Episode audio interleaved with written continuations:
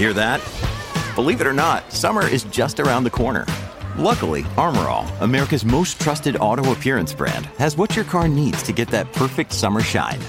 Plus, now through May 31st, we'll give you $5 for every 20 you spend on Armor All products. That means car wash pods, protectant, tire shine, you name it. Find out how to get your $5 rebate at armorall.com. Armor All, less work, more clean. Terms apply. Thanks for listening to the Jas Johal Show podcast. Today on the pod, the province breaks ground on a new hospital in Surrey with costs already rising by more than a billion dollars. Health Minister Adrian Dix joins us. Plus, is it time Canada capped the number of international students, or would it be disastrous for our schools and economy? And the travels of Dev. We catch up with a Canadian who decided to drive all the way from Vancouver to New Delhi, India. We catch up with him en route in Turkey. That's all next on the Jas Johal Show podcast. But first, let's focus on an issue closer to home. Earlier today, BC Premier David Eby and Health Minister Adrian Dix announced the groundbreaking on a new hospital in Surrey. The new facility will include nearly 168 inpatient beds, 55 emergency treatment rooms, and four procedure rooms. The new hospital and BC Cancer Centre will also feature advanced diagnostic services such as medical imaging, uh, medical imaging department, and three CT scanners and two MRI machines. Joining me on to talk a little bit about that decision, uh, that announcement rather, uh, this morning is Health Minister Adrian Dix. Minister, thank you for joining us. Hey, good afternoon, Jeff. Good afternoon. Now, when the hospital was first announced, the hospital was announced first in 2019. Last summer, the province had promised uh, the hospital as well, but it would said it would open by 2027 at a capital cost of 1.7 billion. Today, the capital cost of that new hospital, when it was announced, is 2.8 billion dollars. So basically, a billion dollar inc- increase. Why the increase? Well, what we do is go through a bidding process, uh, and uh, we've seen dramatic increases in capital construction costs across public and private sectors. We're certainly seeing that reflected here. That has to do with labor shortages, that has to do with supply chain, that has to do with all kinds of issues, and the sheer volume of the number of hospitals we're busy because of years of neglect in that area. So what we do is we have a, a, a competitive bidding process, and that's what happened in this case. The um, we have very uh, we have outstanding hospital building companies in BC, and they competed. And this is what they assessed the cost to be. They made bids. We assessed their costs and accepted their bids, and it was obviously more than anticipated. But I think at that point, mm-hmm. the choice is: Are we going to proceed with a hospital, or are we not? Are we going to wait until sometime in the future when construction costs come down on de- defined time? Well, we've been waiting too long in Surrey. It would have been, of course, a lot less expensive if the promised Hospital in 2005 had been delivered on, but it didn't. Mm-hmm. And instead, the land was sold, and now we're paying this cost. But in our view, in my view, it's absolutely an important thing in south of the Fraser, and particularly in Surrey, to have this new hospital. Mm-hmm. And this came through a competitive bidding process, and we accepted this bid. Uh, how comfortable are you with the timeline and that $2.8 billion number? Uh, I think it's the, the completion of the hospital is 2029, open to the public in 2030, and that 2.88 billion. Uh, are we expecting? You say is that a fixed cost, or did you expect potentially there could be other other increases? And it's one of the challenges, and we'll definitely have to look at fixed cost contracts because these are fixed cost contracts, which is why the um, in this case, the construction companies have to go through such a serious process because they're making a commitment to deliver on uh, that time frame and making a commitment uh, to deliver at that budget point. So this is um, this is the commitment. This is the signed contract. This is the amount. And obviously, it makes it challenging in this context because we're seeing uh, a significant increase in, in capital costs. Just to put it in context, the St. Paul's project uh, which was delayed, as you know, for a couple of decades by the mm-hmm. previous government, essentially, um, they, who failed to deliver on it. We did get that started much sooner, and the result is lower capital costs. There's no question on a very significant project as well. But we're building projects, essentially 25 major health projects around BC. And on the hospital side, we have a relatively uh, small number of uh, construction companies that are able to do this, to bid on these contracts. They're excellent. They do excellent work, and they're going to do. Uh, um, uh, EllisDon is going to do an excellent job on this project. Uh, Surrey, of course, is a fast growing region, as are other communities south of the Fraser. 1,500 residents per month a move to Surrey um, every month. Why no maternity ward for this new hospital? Well, we have maternity wards, as you know, at Surrey Memorial Hospital in Langley and Peace Arch. And so, what the priority on this hospital is community beds, emergency beds, uh, uh, surgical beds, and importantly, cancer. So, Surrey will be the only community in BC with two cancer centers. And what's happening in the population in Surrey is we're going to see a dramatic increase in the older population, well over 200% in the next uh, 14 years as opposed to the, the younger population under 20, which will grow by about 20%. Still very significant for schools and for the healthcare system as well. So uh, we use our hospitals um, as uh, as teams together, and so the the purpose here is to support cancer care, to support uh, medical care, to support surgical care, and uh, to provide an emergency room. And that sheer capacity of that 280,000 additional medical imaging exams, 120,000 emergency department visits per year, 28,000 surgical procedures, and cancer care capacity for 105,000 ambulatory oncology visits. What those that does as well is take pressure away from other hospitals. We have been working, as you know, at Surrey Memorial Hospital, and we discussed this last Friday, I think, uh, Jess, mm-hmm. on cardiac care, on maternity care, on on uh, on renal care, amongst other issues. There are specialty services, but critical services such as maternity. And so this was the this is the assessment of what we need at this hospital. But clearly, we have to meet maternity demands, and that's what we're working at Surrey Memorial, but also in Langley, also in Peace Arch to do.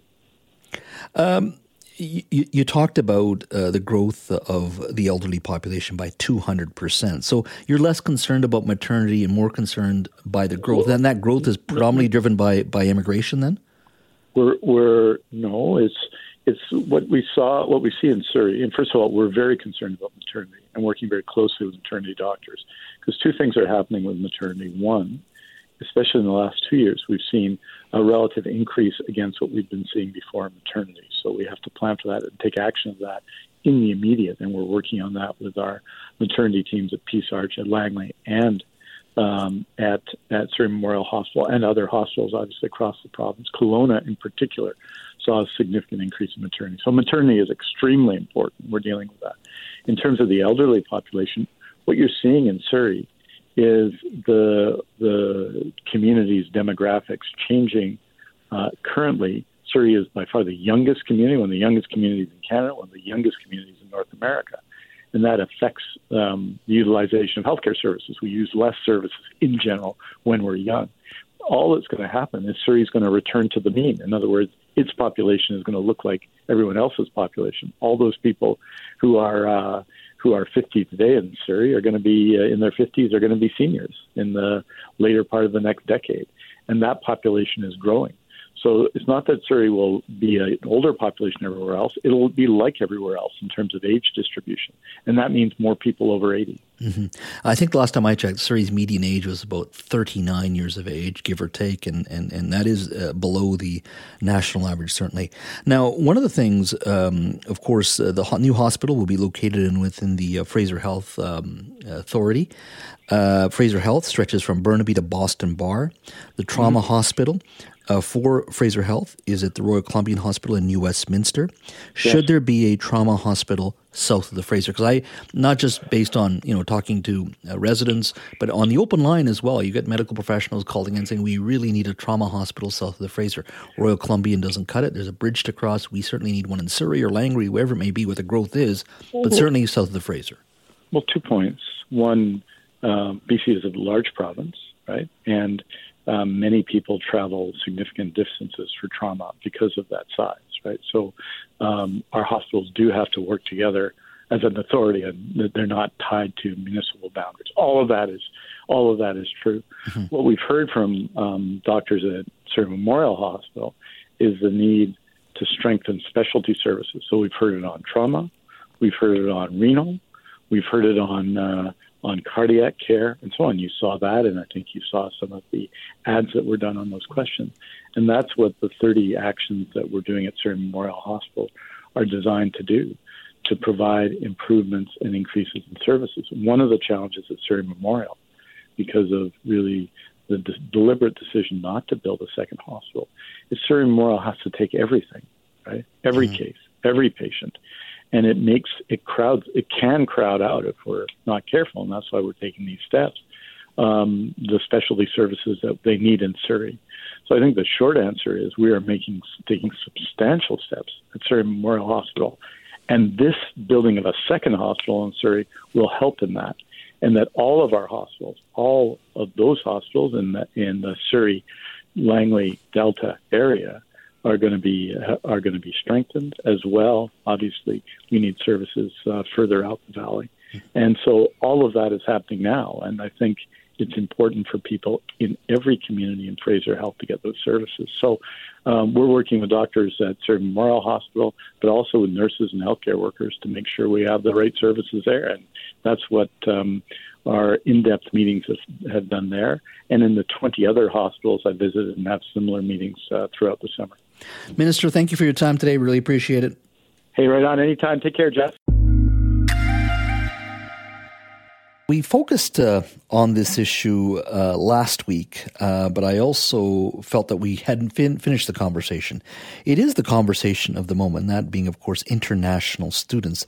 There are over 900,000 international students in Canada. Uh, that's in 2023. Compare that to 10 years ago. There was 225,000 uh, international students studying here uh, in Canada. Uh, Ten years ago, foreign students brought in $8 billion uh, into Canada in regards to the fees that they were paying and their impact on the economy. Ottawa estimates that number is now $30 billion. All of that happening in the past decade. Now, as Canada continues to grapple with a housing crisis, the conversation is also turning uh, to international students and the impact that they're having, not just on the education system, but our housing uh, challenges as well. Multiple provinces, we are told, are pushing back on federal suggestions that an international student cap could help solve that problem, although many provinces say they haven't been consulted.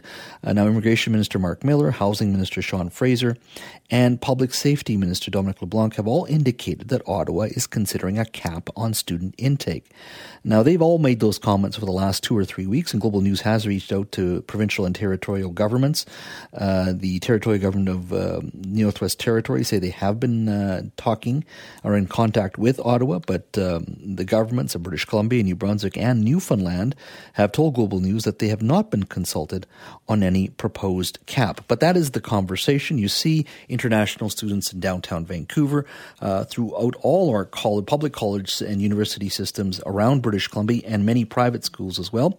Uh, last week, we spoke to our guest who has arrived uh, back here again because I think this is a situation and conversation uh, that needs to continue. Barj Dhahan is a co founder and director of the Canada India Education Society, and he joins us again. Thank you for dropping by once again. Great to see you again, Jas. Yeah, this is uh, an issue that I'm just trying to wrap my head around. I think a lot of us are. Uh, and you had some great information because you've done lots of research on this issue. Uh, let's go back to our original conversation. Uh, foreign students generally pay more than domestic students, uh, sometimes double, even triple, uh, and than what they pay. And what happens is we take that extra money, and that subsidizes the domestic student and subsidizes our post-secondary student uh, students. Uh, however, many have also said um, we have become addicted to those foreign student dollars, and they are significant. As I said, we've gone from eight billion dollars a year to thirty billion nationally. Uh, first and foremost, can you walk me through? Well, those are national numbers. What do the numbers look like here in British Columbia in regards to students and the dollars the system is taking in? Uh, the numbers in BC approximately are 164,000 international students. Mm-hmm. Now, if we adjust that for the new arrivals, we're probably looking right now at about 180,000. Mm-hmm. And in British Columbia, we have 25 publicly funded institutions. Those are our universities, the BCITs of the world, and community colleges. Mm-hmm. They currently have about 79 international, 79,000 international students. So those are, are universities or colleges or BCIT yes. or technical schools. Okay. And when funded. we look at these universities, colleges, and technical institutes collectively, yep. my estimate is that, that these international students are contributing $2.1 billion towards tuition fee, fees mm-hmm. and for their living expenses and so on that's probably another 1.6 billion. So it's minimum 3.7 billion dollars just around the publicly funded institutions. So that's rents, that's tuition they're paying, total impact on BC's economy, 3.7 billion Yeah. in your mind. Okay. But then there's the other 80, 90,000 international students. Those are in the private institutions, and we don't have a really good handle on what they're contributing. So I would hazard a guess Mm-hmm. that we're looking at six to seven billion dollars here in BC, by, brought in by international students. I mean, I think the, the impact of our forest industry to provincial to our provincial GDP hovers around six billion dollars. So that is equal to or above what the forest industry's, forest industry's impact on BC's economy. Yes. When it comes to foreign students.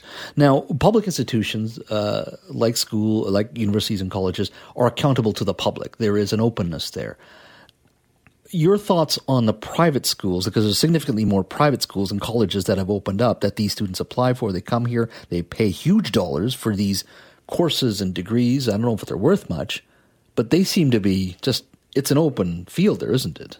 Yes, when we look at Ontario and British Columbia, mm-hmm. Ontario has the lowest domestic student contribution from, from Ontario. It's about $10,000 per domestic student to its public institutions. BC is number third lowest, and it's about 14,000 for domestic students. So BC government's contribution through grants has only grown at about 2.5% per year. Okay. Mm-hmm. Today, the tuition fees that is paid by international students might be greater than the grants that the government gives to its public institutions.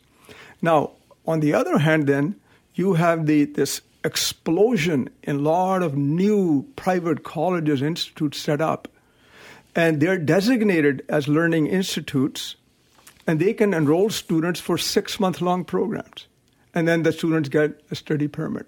So, what's going on there? That's where I think a lot of the issues are because they're not accountable. Even our universities and colleges, they they do provide public financial statements.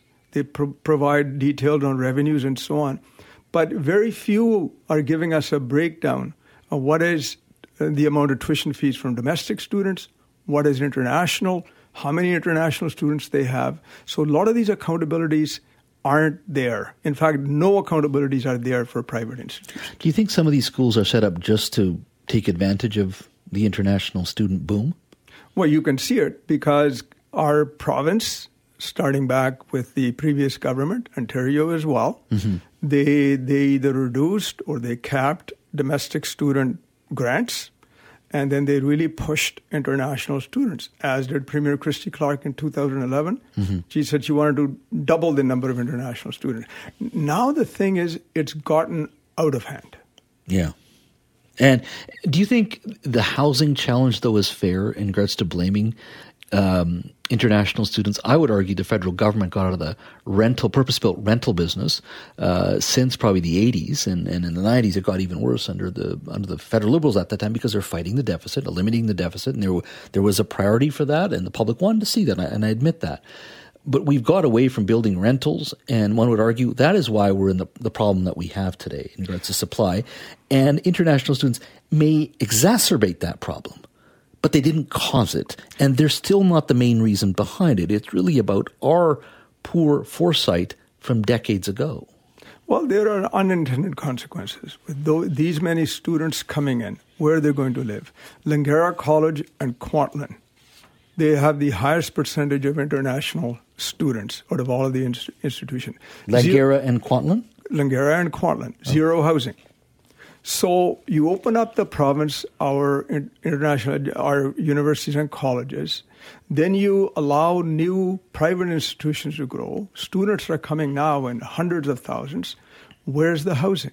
So it's a collective failure on all levels of government, as well as the post-secondary education system. Mm-hmm. The private bodies, colleges and schools, there's no requirement for them to provide any housing. Neither is there a requirement on our universities and colleges to provide housing. So the revenues are coming in, but that housing piece has been totally neglected. Uh, you talked about uh, letting in uh, international students and the percentage of uh, of these schools that have a very high uh, participation from international students. Uh, you mentioned Kwantlen and Langara. Uh, what percentage of Kwantlen's student body is now international students? 37%. 37%. And Langara is 32%, and the University of British Columbia is 27%. So that's one, two, and three in regards to yes. the highest percentage. In, in BC. In yes. BC. And these are the public institutions. Yes. We don't know anything about the private institutions in regards to. Yeah, I won't name any private institutions, but there are a number of them that have multiple campuses throughout the city, throughout Metro Vancouver. Yeah. You go to their websites, there's hardly any transparency. Mm-hmm. How many students they have, what the fees are. You have to kind of work through and calculate the fees. That is where lies the problem. So then what happened in the last three, four years is more and more students start coming in, more and more immigrants starts coming in. Now, Canadians who were owning a house, renting a suite, they start money coming in. They said, well, let's buy another house. And now they bought a house, now they're renting. There are instances of students who came two years ago mm-hmm. who rented a house, now they're sub renting it. Really? They're sub renting it to students and students are making those arrangements from abroad before they even come here.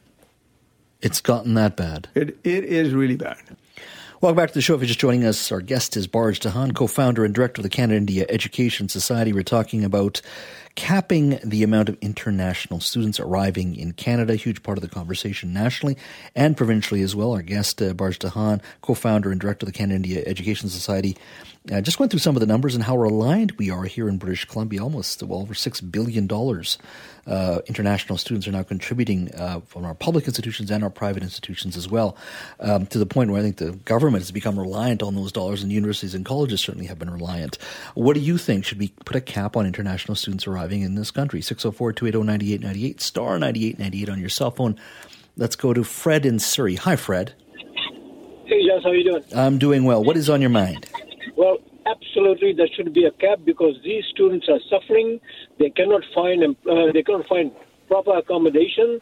But my question is, how does it affect in terms of our students, the local students, in competing for uh, space, you know, in, in the university or college? If if I think the, the Prime Minister and his government has abused our immigration system just to increase the number of people coming here just to study. These people have been given full employment rights. Are they here to work or are they here to study? Mm-hmm. Which one is it? I'm really confused. Fred, thanks for your call. Appreciate it. I mean, Fred does touch on something. Uh, generally, the response from a politician will be, "Hey, they don't. They actually subsidize the system. It doesn't impact the local population." So be it. Let's just say we we agree that we agree with that 100 percent. But as you say, when the numbers are at 37% of international students for a particular public institution, in this case, I think it was uh, Kwantlen, 32% for Langara, and 27% of students at UBC are international. Uh, and look, people come, they work hard. I, that I understand. But it does dilute, one would argue, our reputation of our education system when we're so reliant on, on international students to actually subsidize it. You're absolutely right on that. Uh, the reality is, that our universities and vast majority of our community colleges, which are publicly funded, they're great institutions. They're accountable. Their quality of education is world class for many of them. And many of the students, foreign students studying in those institutions, they are here to study.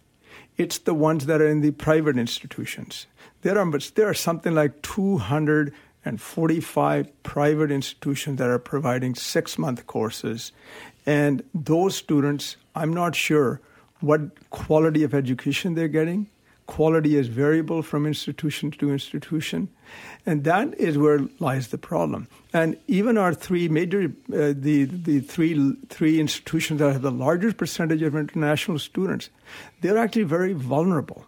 They, when you have 37% of your population international, you're relying on those students to fund your operations. So Kwantlen, Langara College are potentially at risk if yeah. somehow the number of students were cut off right away or yeah. it was slowed down. It's not like you're you're going walking away from that funding slowly. It happens quickly. You're in trouble. The next thing you're sitting in Victoria, just essentially the taxpayers saying we need more money. So the system has become addicted to those dollars. One would argue. Uh, let's go to Richmond, uh, Richard. Sorry, in Coquitlam. Hi, Richard.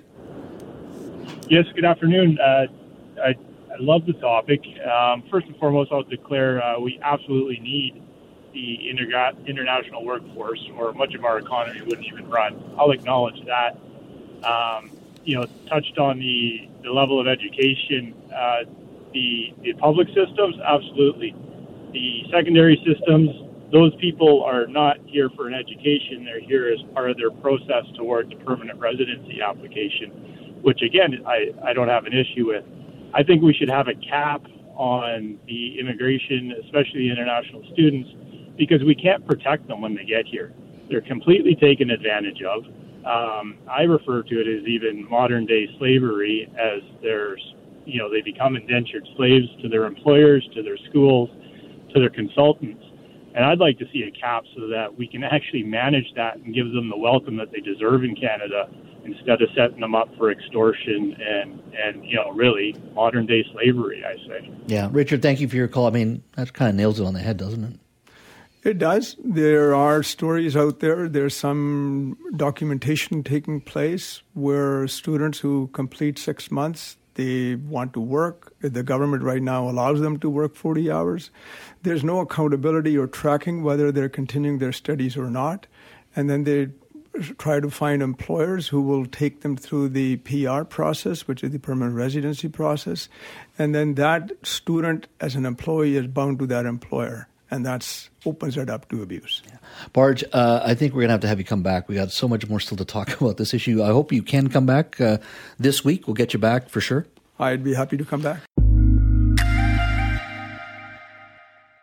Now, let's revisit our lead story today. Adrian Dix, our health minister, was on the show talking about the new uh, Surrey hospital that was announced. Uh, the groundbreaking was announced today. The new facility will include 168 inpatient beds, 55 emergency treatment rooms, and four procedure rooms, uh, as well as uh, three uh, CT scanners and two MRI machines. Now, this announcement today comes just a few days after um, doctors and health practitioners in Surrey organized a healthcare rally uh, on Saturday at the Surrey Civic Plaza. One of those that was involved with that um, uh, large protest was Dr. Randeep Gill. Uh, he is, of course, the Surrey Hospital Foundation uh, director at the Surrey Hospital Foundation. He is also an emergency room doctor at Surrey Memorial Hospital. We want to get his thoughts. He was at the announcement today as well. Dr. Gill, thank you for joining us today. Oh, you're welcome. Thank you for inviting me. Uh, you were at the announcement today with Health uh, Minister Dix and uh, Premier David Eby. Your thoughts on this new announcement? Generally, one would assume a, a good news story, but is it enough? Uh, definitely a good news story. Um, is it enough? Well, I feel like our um, our rally cl- uh, cries were acknowledged, but probably not heard. Um, you know, my my takeaway on this is that any good project comes, you know, you want to come on budget and on time, and unfortunately, this is over budget and decades late. Mm-hmm. Um, uh, you know, by by um, by being late, there is a strategic advantage because you can use uh, that that time that you're late to see what the shifting landscape is. Mm-hmm. And so, this project was announced decades ago. Our landscape has, com- you know, significantly changed, yet the project hasn't. So, uh, but that's really what we were, uh, what our rally cries were about on on uh, on Saturday, and. Mm-hmm it, uh, it seems like they weren't uh, they weren't heard. Uh, the $2.8 billion uh, budget, it's gone up obviously by a billion just because of um, growth, but also just, you know, construction costs go up. Uh, cement costs more, steel costs more, all of that. When you say uh, you weren't heard uh, in, in the sense of the announcement, what specifically was missing? Well, so if you just take this hospital, uh, you know, in particular, the, you know, the, our biggest concerns are we have an overrun maternity. We do not have a NICU, or so that is a, a neonatal ICU. We don't have stroke care, trauma care uh, south of the Fraser. So when you look at where this hospital is going to be, you know, people that are going to be presenting to this hospital, and if I'm working in that emergency department, uh, I would actually have access to less resources than the, the existing structure at Surrey Memorial Hospital. And unfortunately, these patients that will be presenting here that require life saving intervention, especially since we're not implementing any new life saving intervention other than the cardiac cath, which, which potentially is coming in 18 months. Um, you know, but, but all the other things I mentioned, these patients would actually require more time and they'd be passing Surrey Memorial while they're going uh, over the bridge to uh, to get their life-saving intervention north of the Fraser, and that's really what we were talking about. Mm-hmm. So it's actually going to take more time leaving this hospital than it would be at Surrey Memorial. Mm-hmm. What do you say to the argument that look, we understand the maternity uh, issue in the way you've described it, but the minister today also said a significant increase of those over the age of 80, the elderly population. Surrey is growing. Um, the bulk of that growth isn't on the maternity side, but it's actually um, happening because of immigration. Uh, number one. And number two, we have an aging population, a significant increase, obviously, in cancer care, but dealing dealing with uh, you know patients not only just 60 plus, but 70 and 80 plus in, in many cases. That this is where the dollar should have been going. What do you say to that argument? I totally agree with that argument, uh, but you know, so that that that encompasses the stroke, heart attack, trauma, and in neurosurgical care, which is now the elderly pa- population typically are on some blood thinners, have an accidental fall, mm-hmm. may have a bleed. Now that bleed will not be taken care of at this hospital or at Surrey Memorial. It would still be requiring transfer. So, so when we look at those, when we're looking at those cases of trauma care and neurosurgical care, none of, there is no uh, implementation of those services south of the Fraser. Mm-hmm. So it, it, does not change the outcome of those elderly population that we want to take care of. Mm-hmm. Now, when I look at the uh, Fraser Health, uh, it, it, stretches from Burnaby to Boston Bar, and your trauma hospital.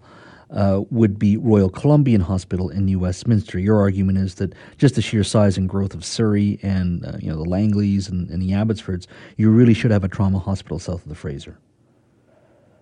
Absolutely, uh, and, and that that goes without saying. I mean, right now our population is somewhere in 640 uh, people. We're going to be up to 750,000. You know, 20 to 25 percent increase when this new hospital is open. Uh, and and then even then we still are not in the plans of even thinking about trauma care.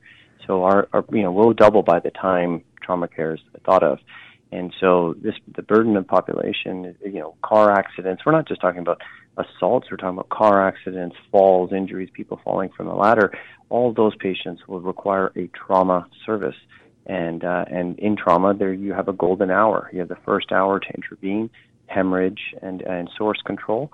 And, th- and that's what we're talking about. Saying, saying that those services need to be uh, you know, brought south of the Fraser so we can get timely care. Mm-hmm. Uh, you talked about the growing population. Uh, even with this announcement and you know the ribbon cutting and, and uh, shovels in the ground, the usual pictures that are taken in these situations, uh, the reality is Surrey could probably use this announcement and probably two new hospitals, or at least a Fraser Valley could, to really deal with where we're at right now. You're still under, you know, you need a few more hospitals in that community just to stay up with where you're at.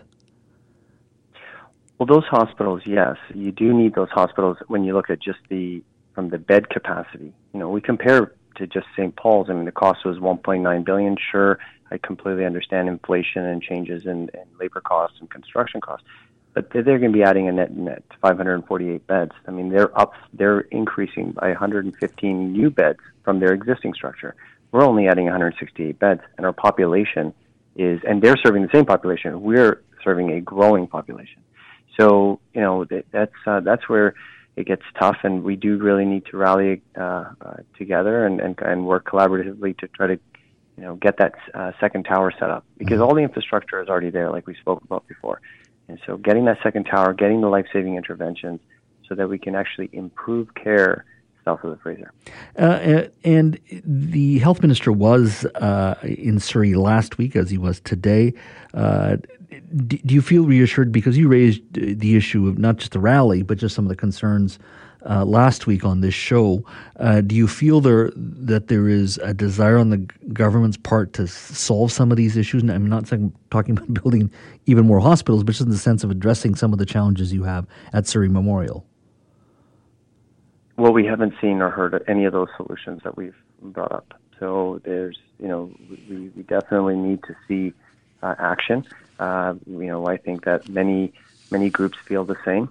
Uh, you know, today was an announcement of something that they've already announced, and we look forward to this hospital being built. I, I agree with with uh, uh, Premier Eby that we cannot just delay this in the hopes of cost coming down.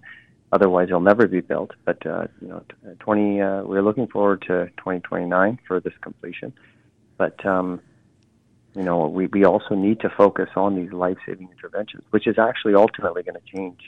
Access to care is one thing, but it's you know getting the, the life saving intervention when we need it in a timely manner is the real uh, crux of the matter, which is what's going to uh, improve the health care of our community. So when Mr. Dix says that he's got a 30 point plan for Surrey Memorial Hospital, he was talking about that on Friday. He's been talking about it uh, this week as well. Th- that doesn't address the issues that you've been bringing up and talking about. The 30 point plan doesn't address that? No, it does not address the maternity. We don't have a solution for that. There's no infrastructure or increase in the maternity beds. I mean, we in, at the rally we had one of our most senior, Dr. Beckett, who's been uh, um, with uh, Hospital for the last 30 years, an ex-chairman, has stated that you know there was a lot of promises made back in uh, uh, 2008 and the only net increase of four beds for maternity. I mean, that's just not going to cut it for for a growing population who's currently having 6,000 births per per year. Uh, you know, with with the exponential growth of another 150,000 people coming into the community within the next five years, uh, you can just see the numbers. They, the numbers don't lie. Dr. Gill, thank you so much for your time. Appreciate it. Thank you. Our next guest loves to travel. Calling him a traveler may be an understatement, though. Dev Solanki is originally from India. Uh, he decided he wanted to visit his homeland. He lives, of course, right here in Canada. No problem, you say. A quick direct flight from YVR to India, right? Not a problem. Well, no, he's actually driving from Vancouver to New Delhi, India. Uh, Dev started a few months ago, right here, uh, from right here in Vancouver. The journey is taking him through three continents, 22 countries, and once completed, he will have traveled over 27,000 kilometers. Dev Solanki joins us now. Dev, thank you for speaking to us today. It's good to be here. So, uh, tell me, where are you right now? I'm currently in Istanbul, Turkey. And uh, how long have you been there? Uh, it's been three days. Uh, so we flew from uh, Rome because our, our visa was getting expired. So we flew from Rome, uh, the Schengen visa. And where is your vehicle? Oh, it's actually in transit. Uh, it'll be here uh, tonight. It'll be in in uh, Turkey uh, tonight. Okay. Now Yes. you're uh, driving. Where do you go after this? So after this, we are planning to take the car to uh, Iran and then Pakistan. From there, we will be uh, heading to India. From there, okay. Uh, and any concerns over any safety issues? Uh, have you had to take that into consideration? Uh, like for Iran, we are actually getting an escort, and uh, even for Pakistan, there will be people uh, like escorting us through the the the. Uh, there's a region called uh, Baluchistan. So from there, they will uh, they will escort us. Uh, what motivated this trip? Uh, actually, we like I've, I've always been traveling uh, throughout my life. Like uh, I started at a very young age when uh, when when I was in school. So I used to go here and there uh, without even taking permission from my parents. And then uh, one night we were just sitting. This happened like three years ago when we decided, okay, we want to do something from Canada to India, like a very long trip. And that's how like traveling has always been uh, a key in my lifestyle. hmm hmm Now, where do you live in Canada? In London, Ontario. In London, Ontario. What kind of work do you do in London, Ontario? I I was actually doing uh I was working with Whirlpool Canada as a logistics specialist over there. hmm And so Yeah. one night, talking among friends, you just said, you know, we want to travel to India by vehicle. Yes, yes, we we wanted to do a road trip, and uh, that's how the idea got started. And then it took us about six months to basically plan everything, and then uh, we uploaded our first video on YouTube. Uh, after that, COVID happened, and then the Russian-Ukraine war, so it got delayed. it got delayed. So, uh, did you? Where did you start? You started in Vancouver. Uh, we basically flag off in Vancouver, but uh, we drove from London to Vancouver and then uh, flag off from Vancouver, and then we started our journey from there. I see, and it was important for you to do a trip across Canada as well as part of this uh, this trip. Yes, yes. Like we wanted to do, uh, we wanted to explore uh, our country first, uh, moving out of uh, the continent. Yeah. So we did, uh, yeah, we did Canada, and then we went to New York to take a detour because uh, Quebec was facing uh, floods during that time. I see. And then, so w- once you traveled across Canada, did you ship your vehicle then to, to Europe? Is that how it's done? Yes, we did. Uh, not to Europe, uh, to UK, Liverpool. The vehicle was shipped from Halifax to Liverpool. I see. Um, even traveling across Canada, I mean, it was your first time. What were your impressions as a Canadian uh, traveling across your country? it's firstly, it's very vast. Like it's huge compared to any other region, like any other countries. Canada is very massive.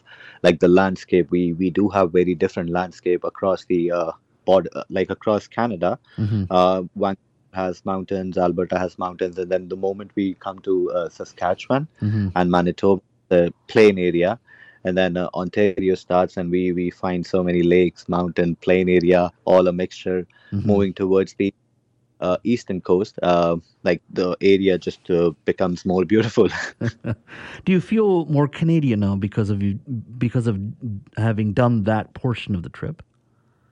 definitely definitely like that was one thing which i w- always wanted to do the moment i entered uh, canada i remember entering canada in 2015 and then since then uh, i wanted to travel like i have traveled uh, within canada but uh, this was something which i wanted to do a road trip from coast to coast hmm So now uh, you you shipped your vehicle to the UK. You've traveling through Europe.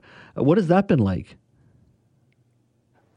I think uh, like uh, UK was was fun. UK was fun. A little congested, I would say. But then uh, when you when you come to Europe, uh, after like three four hours of drive, uh, country changes, the culture and everything just changes. Even the language uh, change over here, and it has been super fun. Like knowing different cultures, talking to a lot of uh, other people, like uh, who are not who are not sharing the same background as we are.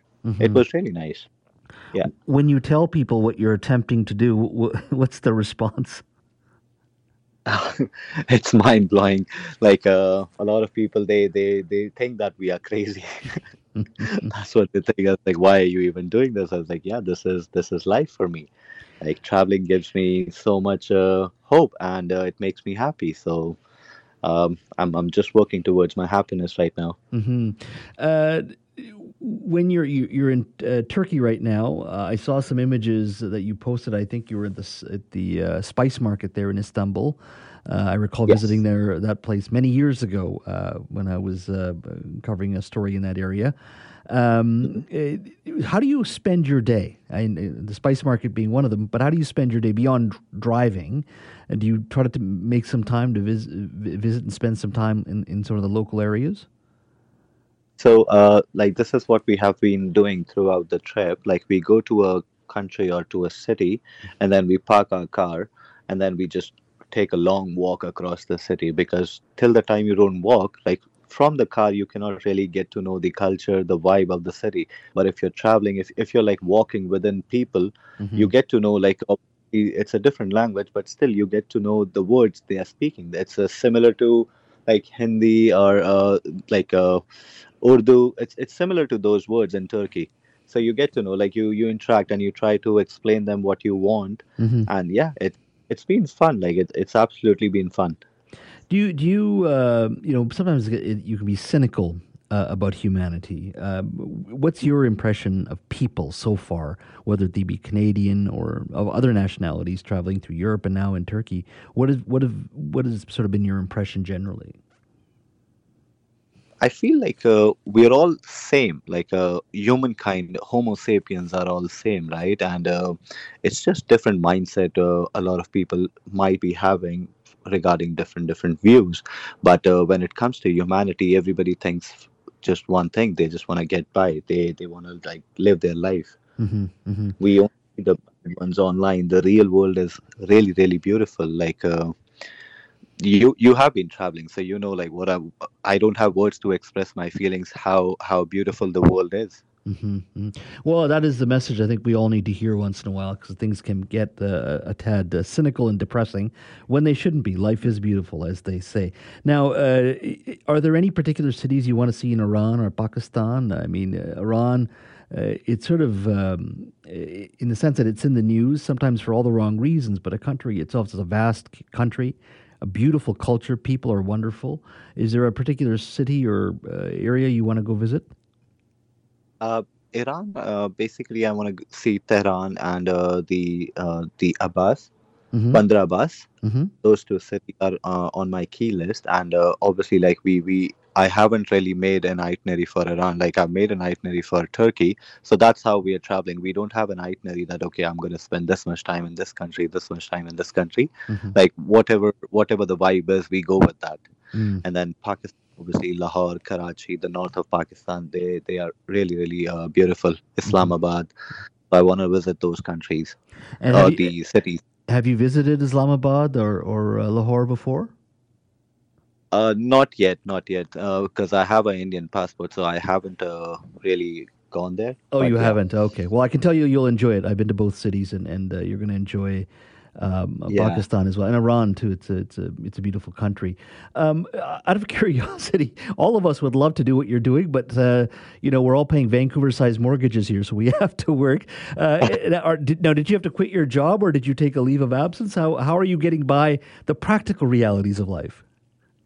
So uh, basically, uh, when we planned, like it was planned three years ago, and since then I have been uh, putting money aside for this trip, uh, for the COVID time. Uh, before this job, like I was doing trucking, so yeah, I, I saved up a lot of money, and then uh, that's actually helping me. Also, I've done some uh, investments here and there, so that's giving me some passive income to get by.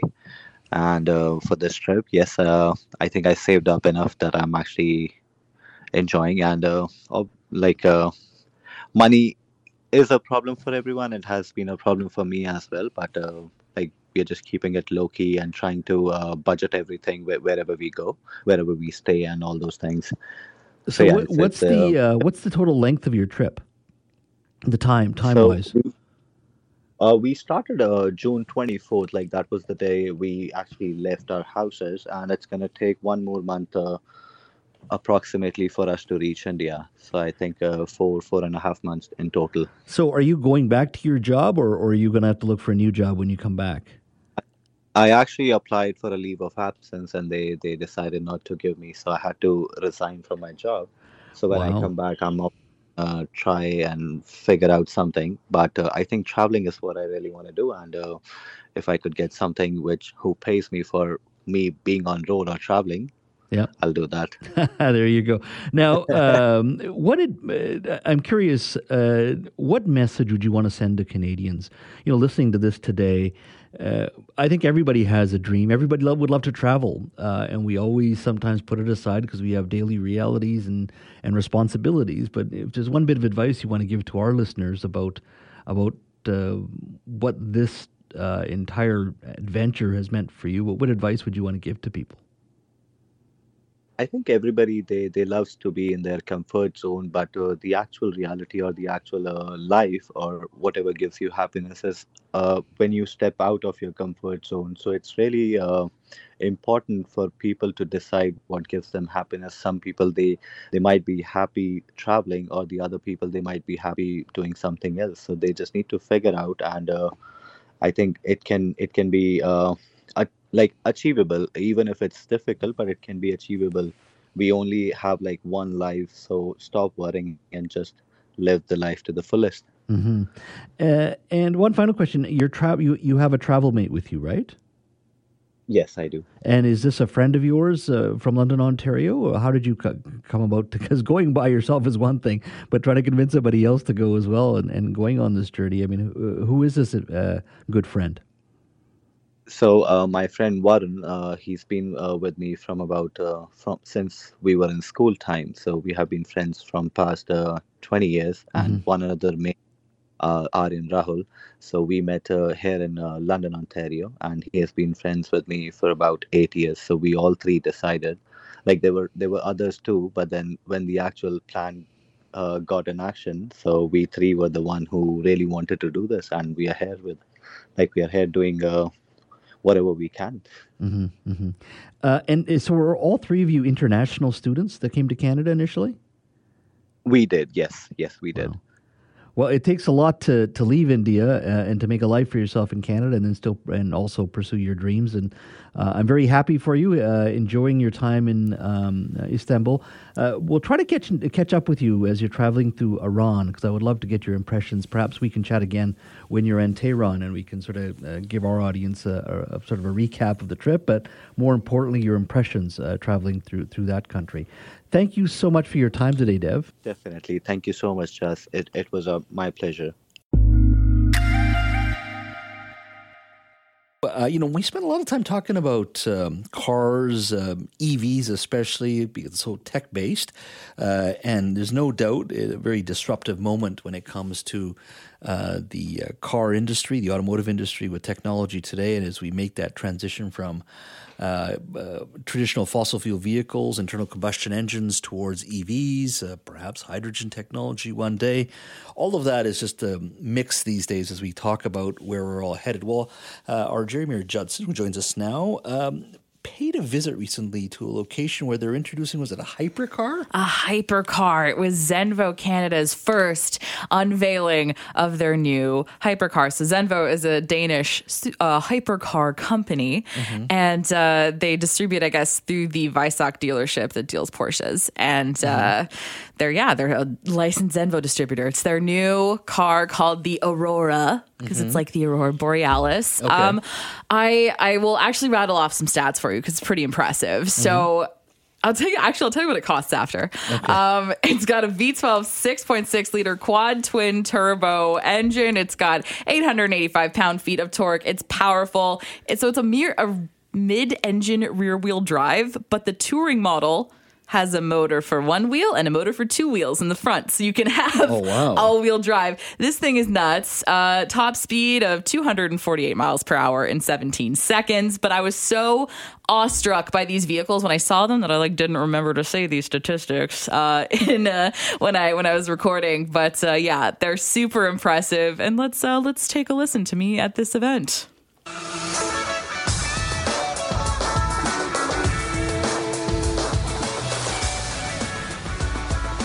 I'm in what appears to be the supercar district of Vancouver. I had no idea this was here. I mean, I have no business knowing. You can buy a McLaren, you can buy a Lamborghini, you can buy an Audi. But I'm not here for any of that. I'm here to get me a hypercar. Zenvo has launched two hypercars. One is for touring, it's for your nice long road trips in your hypercar. And one is more Formula One style specifications. You would truly set yourself apart. I'll say that in your car community if you had one of these guys. Even along the street, you can see the supercar enthusiasts. This is crazy. I see I see a Porsche, I see a McLaren. They're just lined up. And uh, and here's me. I took the bus. I got to get in there. The vibe is immaculate. The atmosphere in here is pretty intense. These cars are quite something, but I'm going to try to learn the difference between a supercar and a hypercar because I'm looking at two hypercars. This is really something. You can tell by looking at it, the performance, they have not sacrificed form or function. You can tell, even on the touring one, that there's a lot of downforce. You can tell a lot of space for the air to go. I mean, all of these little cutouts, it is absolutely maximized. I mean, really, not that this matters, but I mean, it's a beautiful color. It looks like the Aurora Borealis. The paint is beautiful. The color options you have are gorgeous. They're showing off. They're phenomenal design. It's beautiful, it's gorgeous, it's sleek. And then we come over here and we have the racing model. I'm, I'm without words. This is a stunning vehicle. Looking at the body, look, it looks light. It looks like I could just pick it up and put it in my purse. It's just cutting through the air. You can tell. I've heard rumors we got like a thousand horsepower or something like that that's floating around. hi. Hi, nice to meet you. Bushka. Bushka, nice to meet you. I hear you are the men with information if I have questions. Okay, my main question. What is the difference between a supercar and a hypercar? It needs to be over 1,000 horsepower. And so 1,000 horsepower is what these cars have. Does the touring That's and the... 1,850. That's about 1,450. Also, it's not just about the horsepower. You know, they're handmade. They're made Handmade. handmade. Yes, specifically very limited numbers. The price price point is not is not where the that's why you know you've got to be in that kind of region. I just like these are just I don't know they're just a marvel to look at. They're gonna be rolling out all 100 of them total, right? In 2020. So 50 units of each. 50 units of each. Okay. So start of production is 2026 summer. I think we will see towards the end of the year we will see some cars in North America. I mean, can you imagine? Almost 2,000 horsepower. This is insane. That was quite something. I've never. I've never quite seen a car like that before. It's a wonder. It's a wonder. It's a marvel of engineering.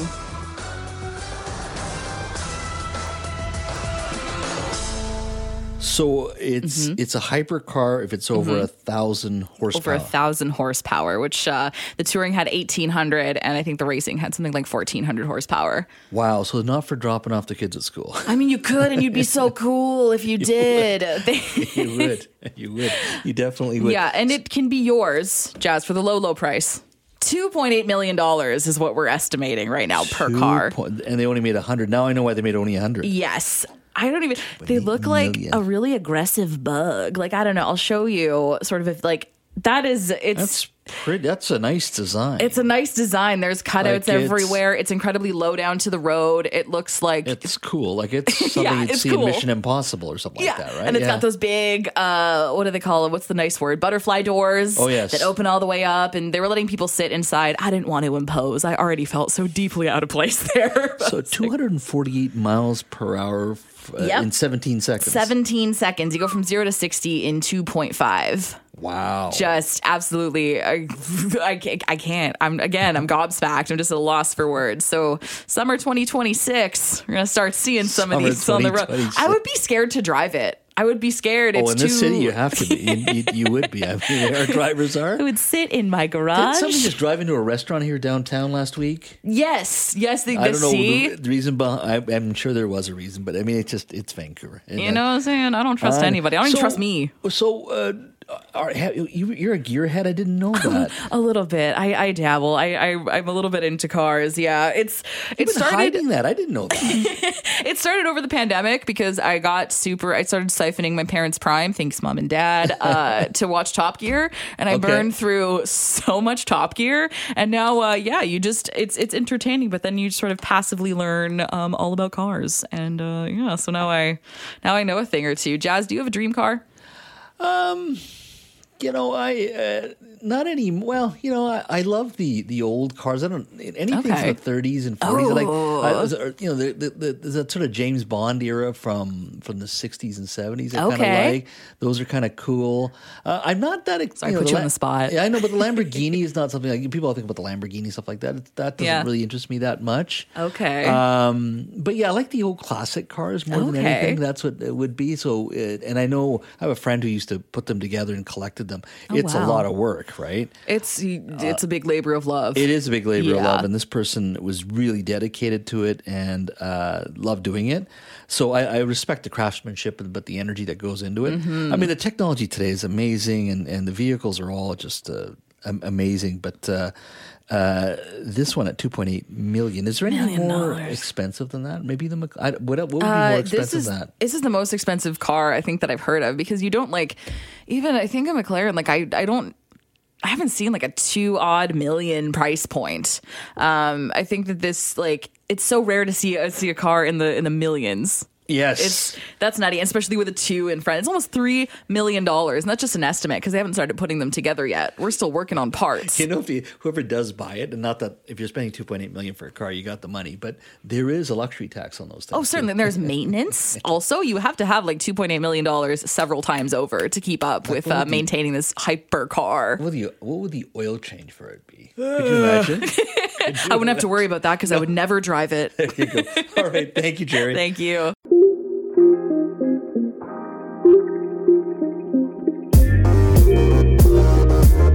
Thanks for listening to the Jas Johal Show podcast. Don't forget to subscribe to the show on Apple or Google Podcasts, Spotify, or wherever you get your podcasts. You can always listen to the Jas Johal Show live Monday to Friday from 3 to 6 p.m. on 980 CKNW and connect with me on Twitter at Jas Johal BC. Talk to you next time.